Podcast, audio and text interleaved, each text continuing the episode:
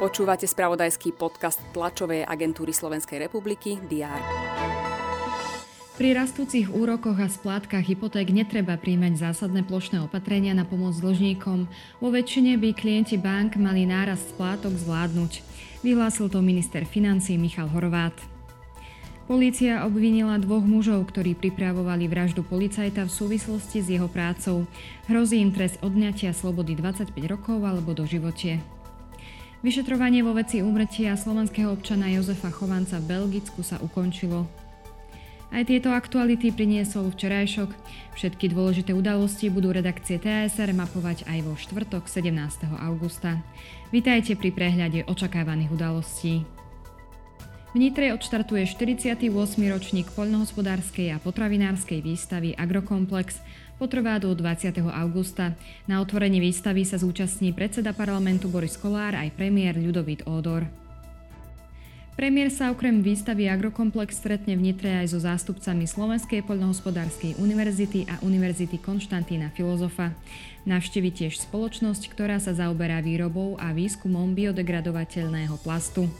Premiér sa zároveň stretne s pracovníkmi pohotovostnej motorizovanej jednotky a pohotovostného policajného útvaru v Nitre. Navštívi tiež mesto Šaľa. Lekárske odborové združenie tvrdí, že prevádzka najväčšieho centrálneho príjmu na Slovensku v Bratislavskom Ružinove je ohrozená. Viac priblížia zástupcovia odborárov na briefingu.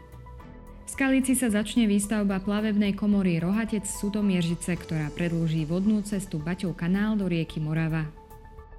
V Demenovskej doline odovzdajú elektrobicykle pre potreby Horskej záchrannej služby.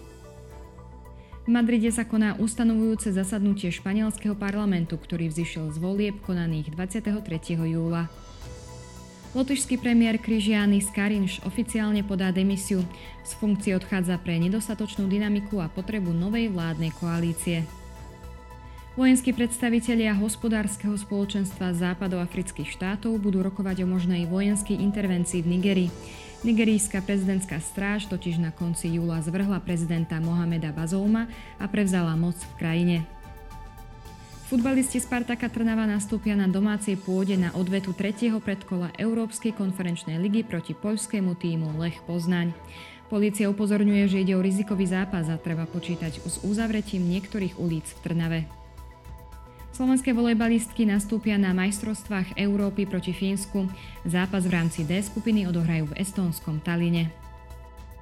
Dnes bude na Slovensku prevažne polooblačno, na severe a východe môžu byť prehánky alebo búrky.